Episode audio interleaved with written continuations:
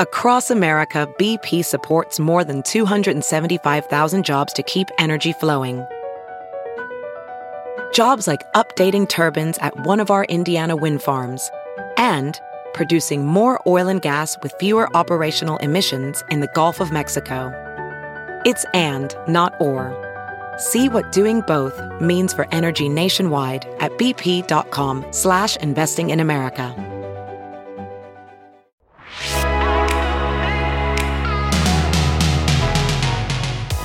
Hello, and welcome to Newsweek's Parting Shot, your dose of everything pop culture. I'm H. Alan Scott. If you're a film buff, today's episode is for you. I'll be chatting with Izzy, the genius behind the YouTube channel Be Kind Rewind, which, as you'll see, I'm mildly obsessed with. We do a deep dive into classic films, legends of old Hollywood, and why there are film buffs and then why there are film freaks. And I am a said freak. I am a film freak. So go on, grab a snack because I'll be right back.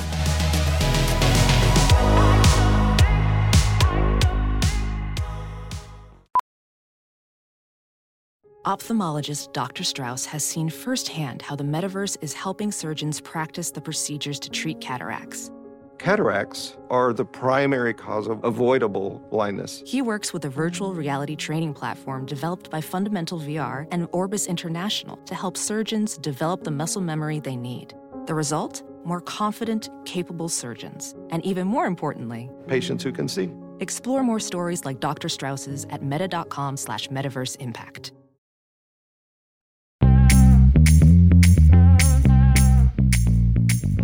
YouTube is very much the wild west of videos on the internet. You can basically find anything you want on it. And I tend to spend a lot of my time watching YouTube. I, I watch a lot of food videos, uh, things about history, because I'm kind of a nerd like that, and especially anything about movies and TV, but most importantly, about classic Hollywood stars. Which explains my obsession with the channel Be Kind Rewind, ran by Izzy, a fellow film freak. She joined me today to talk about her channel, her background, and we share some of our mutual film obsessions. And we go hard into our obsessions. I love your YouTube channel. You have, so it's Izzy Be Kind Rewind. It's, well, the channel's called Be Kind Rewind. Your name is Izzy. Welcome. Hello. How are you? I'm fantastic. Thank you for having me and for those very kind words. Yeah, I well, I'm gonna give you some more here. I I am such a huge. I mean, yes, I'm a movie buff, which I think that like. I think you have to be more. I mean, you can be a movie buff and like your YouTube channel, sure, but I think you fill a niche inside of me. Your channel does. I'm sure there are many other things about you that I don't know that would also fill the niche, but your channel fills the niche inside me that I need from the internet, which is a focus on the fantastic bits of movie and pop culture history trivia that like give me like life every single day. It's such a good channel. I can't tell you Oh, enough. well, thank you. I'm so glad that it fills that niche for you. it does. It, it is does very every niche, time. so I get it. Yeah, it's very niche. How much work do you put in? Well, first, let me just explain to people. So, your channel focuses on film history. What else would you say it focuses on? How do you, how do you describe the channel? Um, I would say it's sort of an intersection between film history, the film, the history of the film industry, um, Mhm. the lives of actresses, and sort of how they all come together um, Yeah. in the political climate of the United States. So it's a lot. Right it's now. a lot at, at all times, but it's pretty good. But that's what I love about it is I I I have so many questions for you. Do you have a background in film? Like what's your background? How'd you get started in all this? Uh, so I am just a lifelong cinephile. I never studied film as a uh, academic subject. Um, Yeah. I just kind of have loved it for as long as I can remember, and always just considered it a hobby and something that oh, you know, you shouldn't you shouldn't major in that. You shouldn't study that because that's not that's not going to be a career. What kind of Yes. job could you get Yes. with that? Which is dumb, and no one should do that. Um, follow your dreams, et cetera, et cetera. but um, yeah, so I studied international relations in college. Um, and then when I graduated, immediately realized, okay, that's not for me. I'm not going to do that. Yeah. Um, and just started trying to find a way to talk about film and be as close to film as I could. Um, in my professional life. And, uh, but ironically, I think that studying international relations really helped me with the skills that I use in this channel a lot. It's it's a lot mm. of research. In what way? A lot of research, a lot of writing, a lot of understanding yeah. motivations, a lot of understanding mm. how history informs everybody's decisions from, you know, what you're buying for breakfast to um, you know, major things in life. So uh, I think it's it's sort of understanding those uh, the motivations people have, what drives yeah. industries, what drives trends like all of these things kind of are so things true. that you study in international relations um, and so i really feel like it was actually ironically very useful for what i do now it is i can see that now that you say that like i can really because i i very similarly i when i was in college and even out of college everyone was telling me like oh you have to have like a real job. Yeah and so of course i went into politics which was like that's not even a real job. Like why did why did i even think that was a real job? But i was obsessed with like I was obsessed with performing and I was obsessed with comedy and I was obsessed with films. And in college, I remember I took one documentary film class and I realized I'm not mature enough to have conversations with people who do documentary films. Like every, I would try to be cracking jokes and stuff, and they would just be like, "So, what do you think about the existential whatever?" And I was just like, "I don't know. Let's talk about like Dolly Parton, which we will get to Absolutely. today." But like, but those were the things I wanted to talk about, and so I, yeah, sim the, the same. And then over the course of my career, we haven't been doing it that long, but over the course of my career. I've kind of just realized the only things I'm actually good at are like talking to people and performing. Like th- that's it. That's all I'm good at. So I love that you found this, that you like leaned into the thing that you love and found a way to sort of well make a life out of it, make a career out of it in a lot of ways. Absolutely. And I mean, I think, you know, when I I still love learning about politics and history and all of that. And when I watch um, I, am very nerdy in that respect, and I'll watch like two hour long uh, academic panels about like what's going on in Russia. Same. But like I get I get the same intellectual rush out of that that I get out of learning about film history. You know, like it's yeah. it really is just telling stories, learning about people, um, understanding how the world works, um, and you can apply how you think about that and the the skills you learn from understanding that logic to any field. Yeah. And these films that you cover and some of the stars that you cover, they become sort of like touchstones for our lives and they become part of our history in a lot of ways. And then that history dictates, like for me, the films and the things that I was obsessed with as a child. For example, I'm thinking like The Birdcage right now, how impactful The Birdcage was on me, both as a performer and as as a comedian and as a as anything, as a writer. My outlook on so much comes from The Birdcage. And it's it's a part of my history in a lot of ways and it dictates how i even communicate to this day i, I still don't wear regular socks exactly uh, you know and i think that's so true i mean i spoke to Lypsinka who's a drag queen um, mm. for the an video icon. an icon yes i shouldn't yeah, i, sh- I should icon. i should emphasize icon yeah. um, for mommy dearest but we talked a lot about you know it's there's just one movie that came out and people clung to it. And those quotes kind of get recycled and they become part of a culture. So it's all of these yeah. these films that you know you don't maybe don't think about every day, but they are sort of part of the parlance you learn, of the vocabulary you learn once you start to mm-hmm. become part of different communities and all of these things. So I, I do think it's just extraordinarily important to understand the context of why they were made, why they become what they become.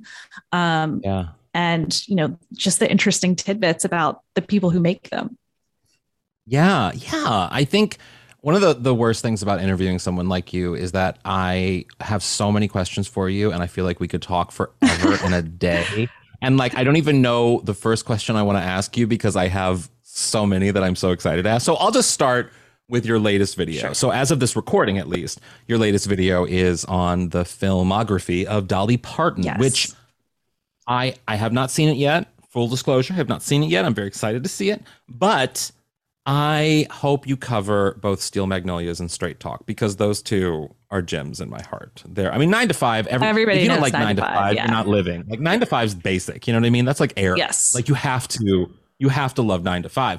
But if you really want to do a deep cut into the Dolly Parton filmography, you got to go really deep into, I think, Straight Talk. That's really where it's Straight at. Talk is great. I mean, one of Dolly Parton's great skills just as a public figure is the one liner, the quip.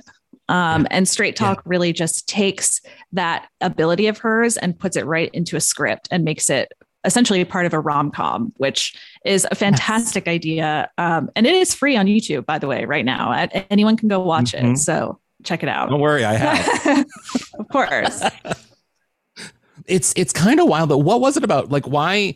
Because I mean, you cover like you cover some great Hollywood sort of legends in a lot of ways. And Dolly Parton is a legend, of course. Mm-hmm. But I don't think a lot of people who maybe aren't film buffs would ever, or even film buffs probably would ever think Dolly Parton films. Like, is that something that needs to be discussed? So why why go deep into Dolly Parton? There have been a lot of articles recently about the unanimous love of Dolly Parton. Everybody loves Dolly Parton, no matter your political affiliation, what kind of music you listen to. Uh, a lot of people yeah. have just been analyzing this recently, especially over the past couple of years, because there's such political division. It seems that everybody in America can sort of agree, apparently, that Dolly Parton is a good yeah. person and a, and a good artist. Mm-hmm. Um, mm-hmm. You know, there was that very famous podcast as well um, yes. that I believe won some pretty major awards. And so I was thinking about that um, and thinking about, okay, you know, we know this because we talk about her philanthropy, we talk about her music and its wide appeal. Um, but what do her movies add to that? You know, when we're thinking about Nine to Five or Straight Talk or Steel Magnolias, uh, do they? Steel Magnolias, fantastic.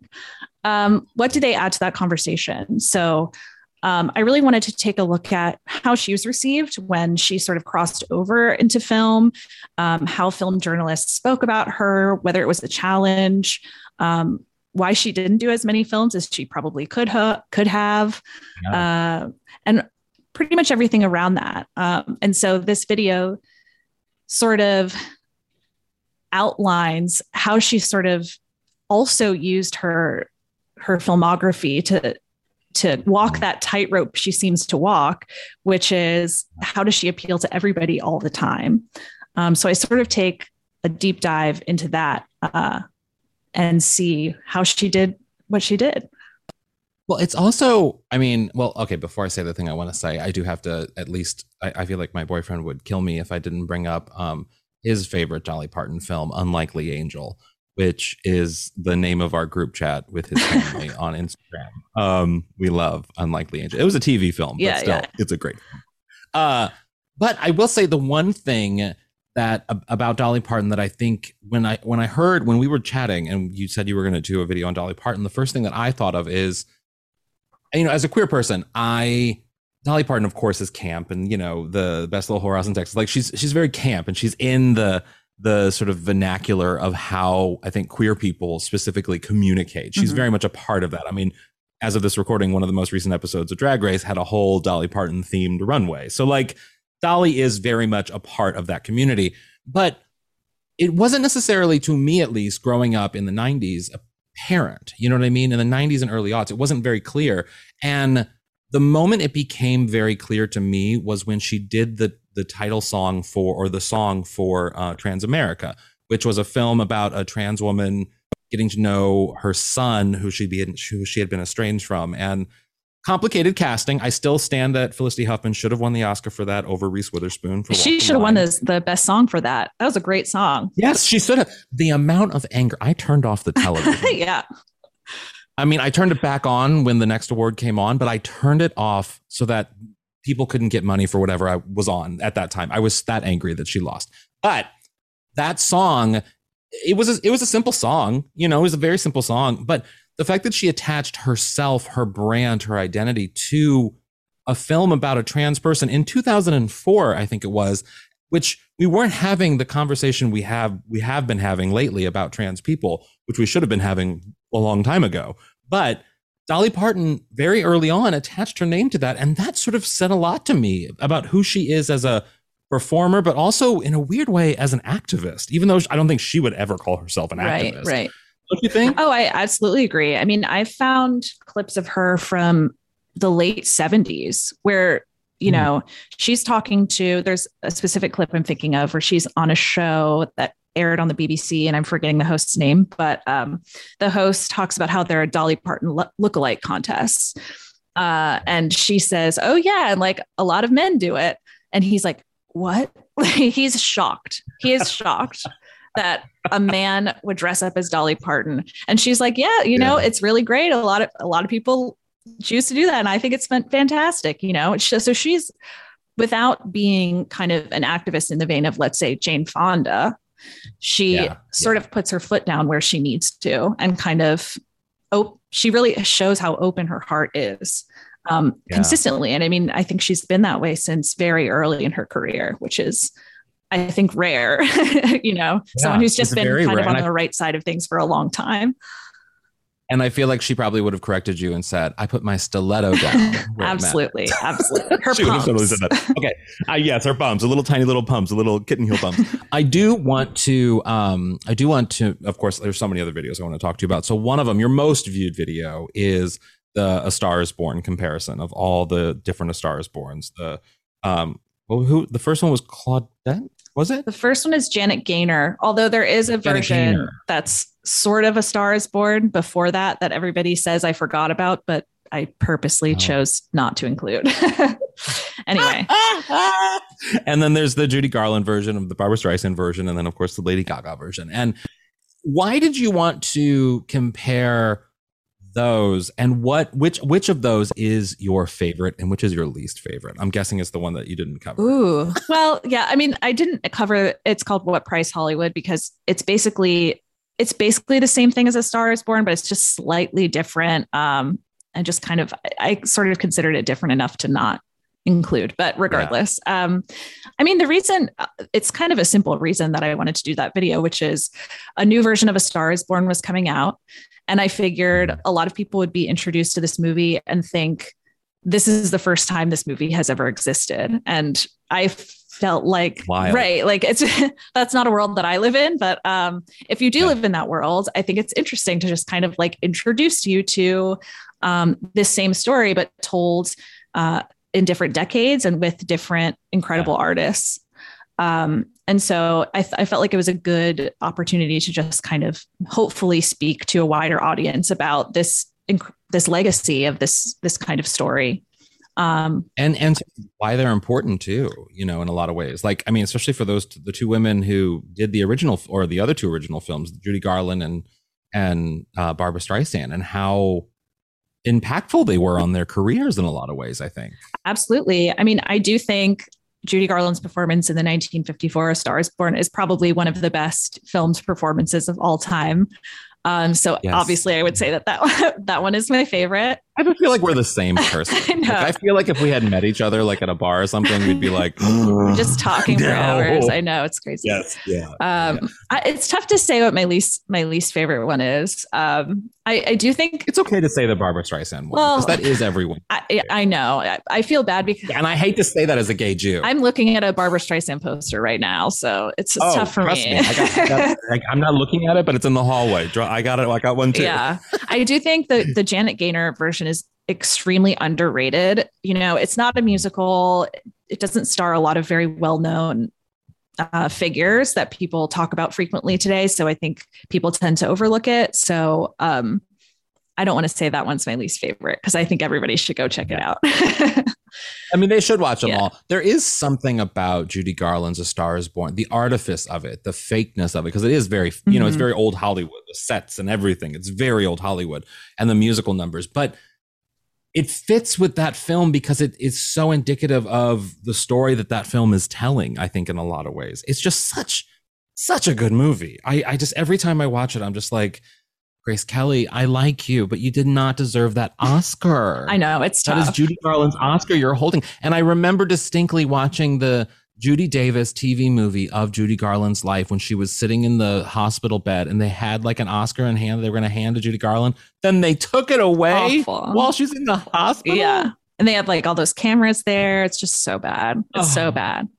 But oh, I think, tragic. I mean, to kind of go back to what we were talking about earlier with Dolly, I think the that artifice is kind of what connects uh, mm. Hollywood and Dolly as a figure as well, because we have a very clear fake um, kind of fabulous type of film, which is like the MGM musical of the 1930s, yeah. 40s, 50s.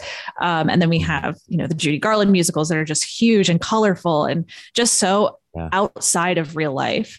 And I think that's kind of another reason that I was interested in Dolly because she tells you that what she's doing is what she calls a gimmick. Yeah. She wants yeah. you to know that yeah. she's putting on a show for you and that this is kind of intentionally loud to get attention. And I think that's like when when pop music does that and kind of crosses over into visual media, it can be a really fascinating way to study fame as well.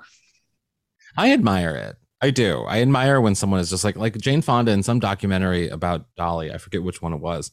She says that she has never seen her without hair and makeup, and it's just like yeah, Dolly, live that life. Truly. You know, yeah. like I, I just fully support it. I don't want to see you without hair and makeup. I mean, I do. I want to see the tattoos. I want to see the tattoos. Like, yeah, I know. Oh my God. I'm dying to one day, one day. so I need to ask you, I have to ask you about other videos because we could go on forever. Um, but one of, I think your two of your most interesting videos involve sort of the scandal around Harvey Weinstein. One was about Shakespeare in Love and another one was about the hours and Frida. And that, that one was really fascinating and sort of, the impact that Harvey Weinstein had on Hollywood and particularly the Oscar, Best Actress Oscar races in those years and Best Picture for for Shakespeare in Love.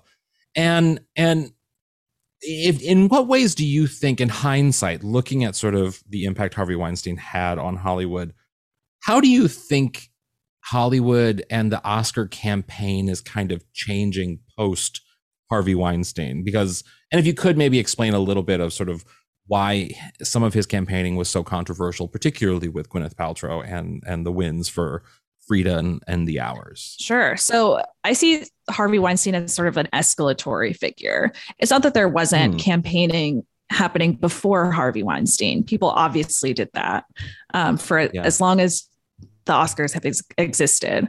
Um, but what he really did was kind of take everything to its maximum level. You're going to spend the most on advertising. You're going to spend the most on parties to get voters in the same room talking about the picture and how much they loved it. Um, and you're also going to spend the most time kind of bad mouthing, should we say, some of the other candidates in case that, yeah. in case, you know, you can kind of cut them out at the legs, so to speak. Um, yeah. So I think it's it's tough to say. I don't I don't know how much of that happens now because I'm not really in yeah. the scene to, to know. Yeah. I'm not a voter. Well, I, I, mean, just don't really know Academy walking, voters, but driving around Los Angeles, all you see is for your consideration posters everywhere you go, and the the packages you get. I mean, even myself, and I'm nobody. I'm literally nobody, and the packages you get are like like I got a camera in the mail. Right. Why is why is a PR person sending me a camera? Like, yeah, it's, I, I do think kind of that's part of the escalation, fun. right? Is that it's, it's a literal business now. That's some people's actual job is to like sit you down, tell you what the campaign needs and try to get you that award. Um, yeah. I don't think that's a very healthy, not that awards are um, healthy in and of themselves, but I don't think that that type of campaigning is great for um, creativity or risk or artistic progress. Um, and so, sort of what has bothered me most about more recent campaigns and what I've been seeing as as trends start to develop over, let's say, the last five years, is just that you're really seeing kind of like, on the one hand, a welcome um, level of diversity because obviously a lot of these conversations are starting to happen in ways that they were not before. But you're also starting Maybe, yeah. to see a, a flattening of uh, types of films that win. So you see like more biopics and things that just feel very formulaic. You have yeah. things that are like Parasite that aren't and are very exciting to see win, but then things like Bohemian Rhapsody that yeah, I or think the Green Book, which was you know a fine yeah. film, but I mean, I think they're just yeah. the kinds of things that, you know, if SNL were to write a parody trailer of what's winning best mm. actor or best actress next year, uh, I would guess that it would be something like that. Um, and I think I think yeah. it's sort of just disappointing as a, a viewer because I guess it's partly just a taste bias in, in a sense from from my perspective. Like that's not the kind of film that I enjoy, but just seeing more of the same getting kind of cranked out is a little difficult. And you know it's because a formula has been developed because of this business, because of the revenue that they can get from these stories. So it's all kind of tied together. Yeah. And the revenue that they can get from someone like a Gwyneth Paltrow winning a Best Actress Oscar, because then that bleeds into perfume campaigns and that bleeds into i mean sure. now because actors are our new models it's they're the new supermodels that these wins and they these sort of deals that can come out of some of these wins become very lucrative for the people involved and not just the one person involved but all the people who are attached to that person involved yeah. including a harvey weinstein and it's not even it's not even that they're just models now they're also business people. They're they yeah. they're making their own NFTs. They're making their own makeup lines. It's all kind of just yeah. packaged around a person, um, and it sort of takes our focus away from the work a lot. And as a cinephile, I yeah. it makes me a little sad sometimes. I know because in, when Gwyneth Paltrow won, I I remember that year being particularly angry because I felt Cate Blanchett deserved it for Elizabeth. I just was like, is out. Uh, did anyone see that?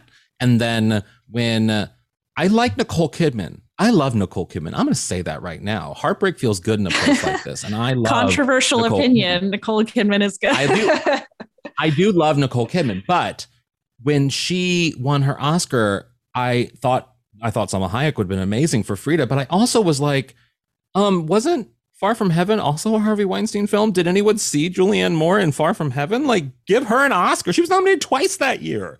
Yeah. Insane. I know. Yeah, it was I think though with crazy. Nicole, there's kind of like the the having lost for like that that sequence of Halle Berry, Nicole Kidman, yes. Renee Zellweger was very much like, oh, we're making up for the last year. Like Nicole Kidman did not win for Moulin Rouge, so therefore she won for the hours. But then Renee Zellweger didn't get to win, so she won for Cold Mountain. Cold Mountain, yeah, yeah. Which I mean, also insane. I mean, I love Renee Zellweger. She's been on this podcast. I love Renee Zellweger, mm-hmm. and I loved her as Judy. But oh no.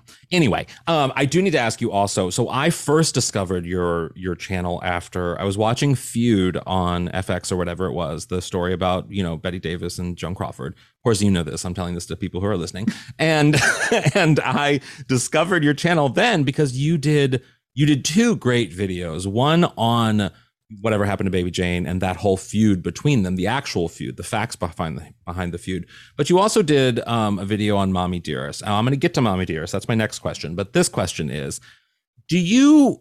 I mean, why do you think that there was? Do you think a lot of the feud between Bette Davis and Joan Crawford was manufactured? to garner interest in the things that they were doing and their own sort of celebrities or do you think it was legitimate? Like, what are your thoughts on that? I think it's both, to be honest. Um, I think you have two women who are extreme in extremely in an extremely unique situation, which is that they have decades long careers in an industry that won't throws women away like garbage. Um, mm-hmm. That they had garnered a lot of respect and were looking for a vehicle to help them reclaim some of their glory. Um, they came from very different backgrounds, uh, learned to value very different things about their own talent, and found themselves mm. working together uh, in sort of a situation where they knew they needed to succeed, but yeah. did not work in the same way. They're professionals, but they there's tension. So I yeah. don't think that they got along. I don't think they were friends, but I think they also don't get enough credit for being professionals, for being adult people mm. who showed up to do their jobs and did it well. Yeah. Um, yeah. When you look at the press coverage from when Baby Jane was being filmed and initially after it was released, there isn't coverage of mm-hmm. a feud happening on the set. It starts to happen after it comes out when sweet when Hush Hush Sweet Charlotte comes around. Uh, when the and Oscars, when yeah, right? when Joan Crawford left that film, um, that film. but and then when the of course when the Oscars happens. So, I mean, I the do Oscar story. The I Oscar mean, story that... is pretty crazy. in just to set up for our listeners because that's something that every time I talk to anyone about this who doesn't know anything about this feud, I'm like, yeah. So Bette Davis was the only one nominated. Well, of the two of them, yes. of Joan Crawford and Bette Davis. She was the only one nominated for Best Actress for whatever happened to Baby Jane. And at the Oscars, Anne Bancroft was seen as a front runner in a lot of ways, maybe for The Miracle Worker. She was a younger actress. It was a big, big Broadway hit. She was a big, big actress, coming up and coming actress. And Joan Crawford said that she would accept the award because Anne Bancroft was going to be on Broadway, you know, working or whatever. Yep. So she couldn't come out to accept the Oscar.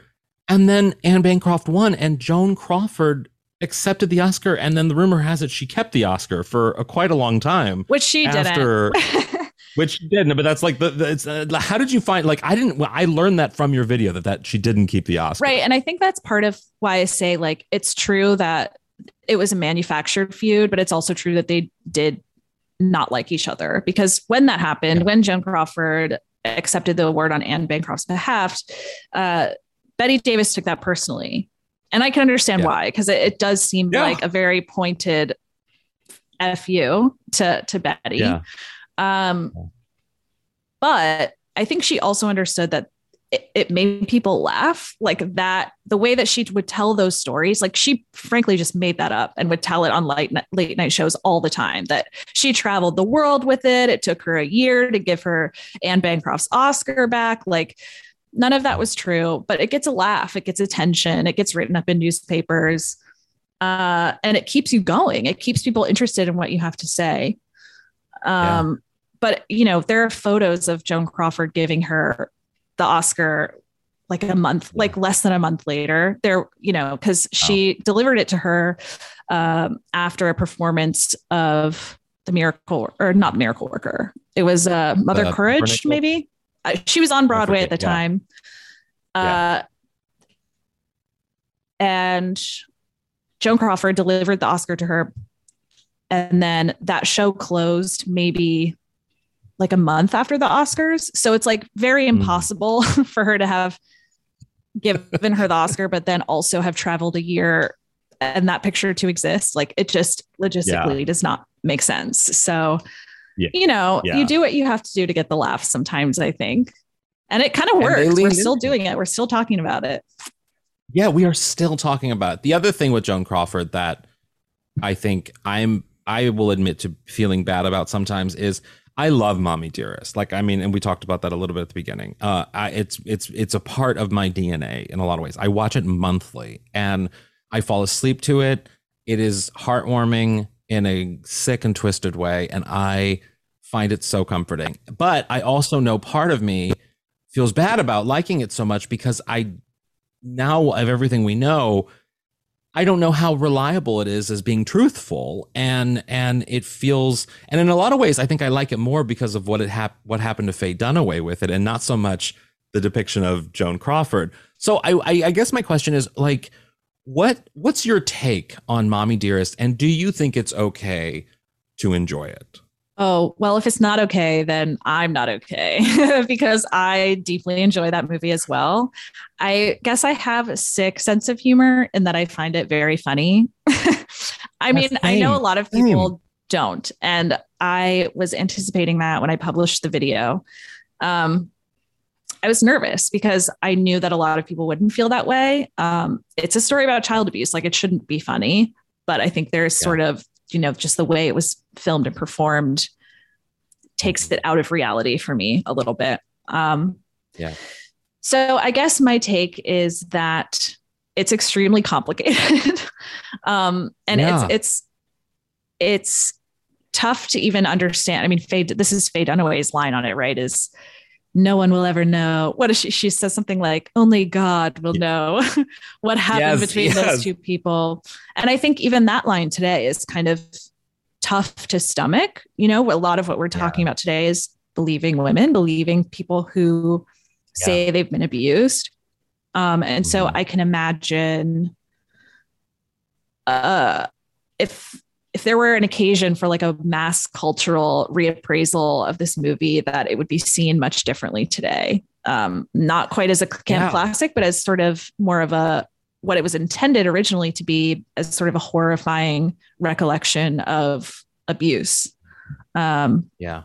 So it's tough. I think the thing that sticks out to me is that, you know, it is an interesting conversation because it is you're right there is a lot of sort of the conversation around believe all women and and believe women when they're saying that these things these horrible things uh happening and and and take it for the value that it is.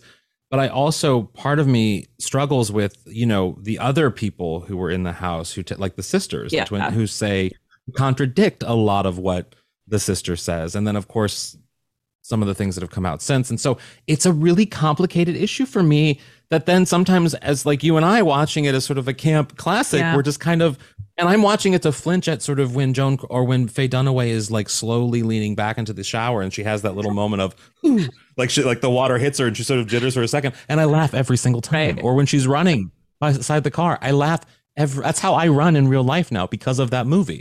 like and it's, it's Yeah. the, it's really it's really it's it's troubling it is really But, troubling. I mean, and I think, you know, that's true that there are a lot of, I guess, conflicting reports, but then it- it's, I feel like it's just debating yourself into a corner because then you Yeah. could immediately say, well, it's a he said, she said, well, or she said, she Yeah. said. Um, and so it's to me, it's sort of like all I can do is know that I'm never going to know. And like, Yeah.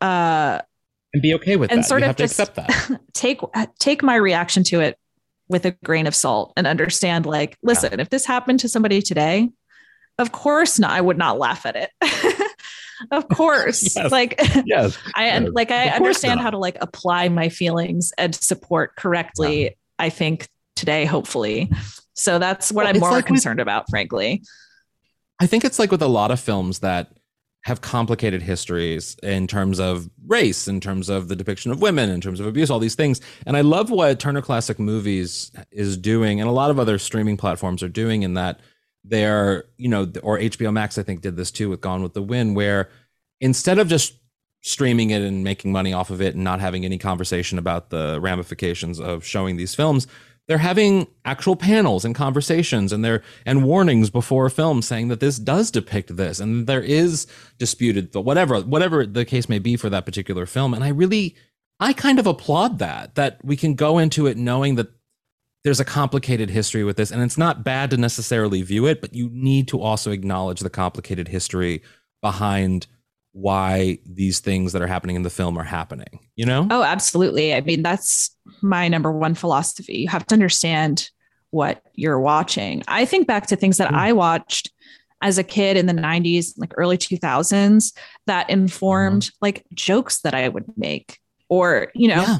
things like that, that just I look back and I think that's not funny or like yeah you know, even that classic Hilary Duff ad where you're like, it's not okay to say Oh. gay. like everybody, Yes, everybody yes. said that when I was growing up, you know, like Yeah.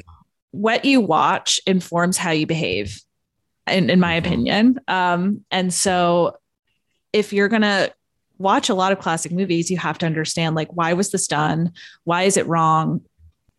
Mhm. and, and based on that information we can know what to look forward to like what are dog whistles that you might see in modern media that are signaling back to these things that aren't okay to keep doing um, so Yeah. information is power as they say so I, I really believe that you have to you know be very the more you yeah know. you have to be a very vigilant viewer um, when you're watching Yeah, these things totally. Well, I just have two more. Actually, I have one more question and, and then a request of you. Sure. Um, so my last question is, like, as a movie buff, I think of like there are some films that I can watch endlessly and never get tired of. Now, Mommy Dearest goes without saying, so we don't need to bring that one up again. But there, for me, I'll tell you my two films that I can watch, and they they they star the same person that I can watch over and over and over again and never get bored of. The Apartment, starring Jack Lemmon and Shirley MacLaine, and Terms of Endearment, also starring Shirley MacLaine and Debra Winger. I what are your f- two films that you can watch nonstop and never get bored of? oh that's really tough um one You could also just go with one. If Okay, one is a deep cut. This is Ooh. a deep cut, I think. Um, a foreign affair, which is, I think, a 1949 Billy Wilder movie Yes. starring Marlene Dietrich and Jean Arthur. I I don't know why I'm obsessed. Well, I know why I'm obsessed with that movie, but I just I have like unreasonably love it more than I should. I don't. Yeah. Well, it's just it's for Marlene, right? I mean, it, oh, it is. It absolutely it has, is. It has to be one thousand. I once went to Berlin just because of her. Yes, yeah. You can do a whole tour of Berlin just like based on I her did. life. It's great. yeah, absolutely. You just like it's it sucks though. You have to go all the way out to like the suburbs, and it's like very awkward. But I did. Um. Yes. So that's one of them. And then I would say probably whatever happened to Baby Jane. I mean, yeah. it's it, yeah. I was thinking you were going to say yeah. It's hard for me not to say that. Uh, it's maybe too too expected of an answer, but I also gave you a deep cut, so I don't feel too bad. That's okay. Sometimes doing the most expected thing, you know, you don't always have to be interesting. Sometimes just do what's very clear and obvious and right in our face. Yep. You know, well, my last thing for you, and this has been so much fun, and I feel like I want to do this for four hours with you. Um, but my last thing for you is a request based on the last question a little bit.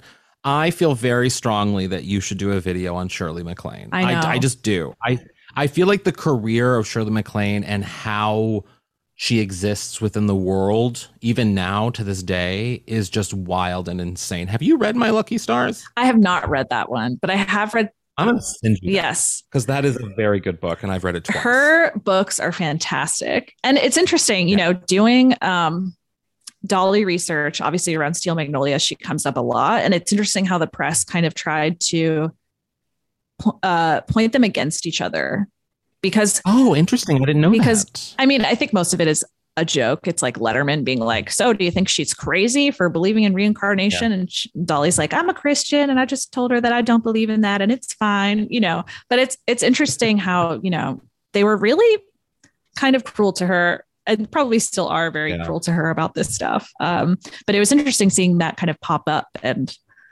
uh, become a oh, part of the discourse. Great interview. I'm sure you watched it, but there's a great interview. I think it was either Phil Donahue or Sally Jessy, where all of the women were on. Um, I love on, it. Talking about Steel Magnolias. You know what I'm I talking know, about? I'm, and it was obsessed with it. It's so good. It was so interesting because here you have a panel of women who some of them are Hollywood legends and they they do interviews as a Hollywood legend would, meaning like they're very showy and animated in their answers and they use their hands a lot and they're very just sort of whatever. I'm, I'm Sally Field about. is working the room. Yes. Yeah. Sally Field is working the yeah. room, and Shirley MacLaine is just sitting there being the aura that she is. So she doesn't even need to work the room because she's Shirley MacLaine, and you can tell Sally Field doesn't like that. but then you have Julia Roberts, and I also think was was um oh god I'm blanking her name. Daryl Hannah was not there. Daryl Daryl Hannah was not there. That's right. There. So it was just like Julia Roberts, and Julia Roberts looked so uncomfortable. It's like one like, of her first, not one of yeah, it's one of her first movies, right? I think. Yeah, she did Mystic Pizza before that, maybe a handful of other little things, but that was really yeah. It. She wasn't quite the stature that she has yeah. become. So it's interesting to see her play sort of that role. in the chair, I remember, in like a leather jacket. Maybe she was like slumped in the chair and just it moving her hair back and forth like like a nervous tic or something. Yeah. It was very strange. Yeah, wonderful to watch. It's those shows like early Oprah episodes and Donahue. Oh. I'm like, if I were ever a famous person, I would literally never put myself in that situation because some of some of those audience questions truly Ooh. should have never seen the light of day. But oh my god, you know. my favorite is when when any whenever there's like a male celebrity on an Oprah episode, and you have this like Midwestern Nebraska woman stand up being like, I loved it when you took your shirt off. yeah, they're like, what are you doing like, later? I know. It's like, oh, okay. Yeah. You want to go to White Hen Pantry? It was in Chicago. So that's why I said that. Uh, that's, yeah, it just, it blows me away. It blows me away. I, Izzy, be kind rewind. I can't even tell people enough how much if you love movies you have to you have to subscribe to this channel. You are so much fun. Where else can people find you outside of youtube? Uh, i am on twitter at bk rewind and instagram at bk underscore rewind. Thank you Izzy. thank you so much. I had a lot of fun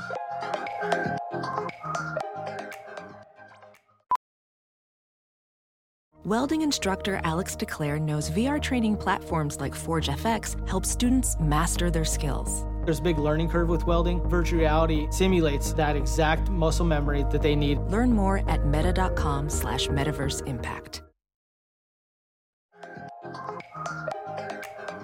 If this chat today didn't inspire you to go watch an old movie, I honestly don't know what will. I still pay for cable just so I can watch Turner Classic Movies and Bravo. Yes, I love Bravo. Please allow me my guilty pleasure. It is so relaxing to me. Let me know what you thought about today's episode and what classic film you're going to watch because of this episode. I hope you go watch a classic film. You can find me at H. Alan Scott on everything. And thanks for listening to Newsweek's Parting Shot. If you liked what you just heard, consider leaving a little rating and review. It, it really does help the show. And for more on the latest news and podcasts, head to Newsweek.com and follow Newsweek on all the social platforms. Until then, watch something fun and have a great day.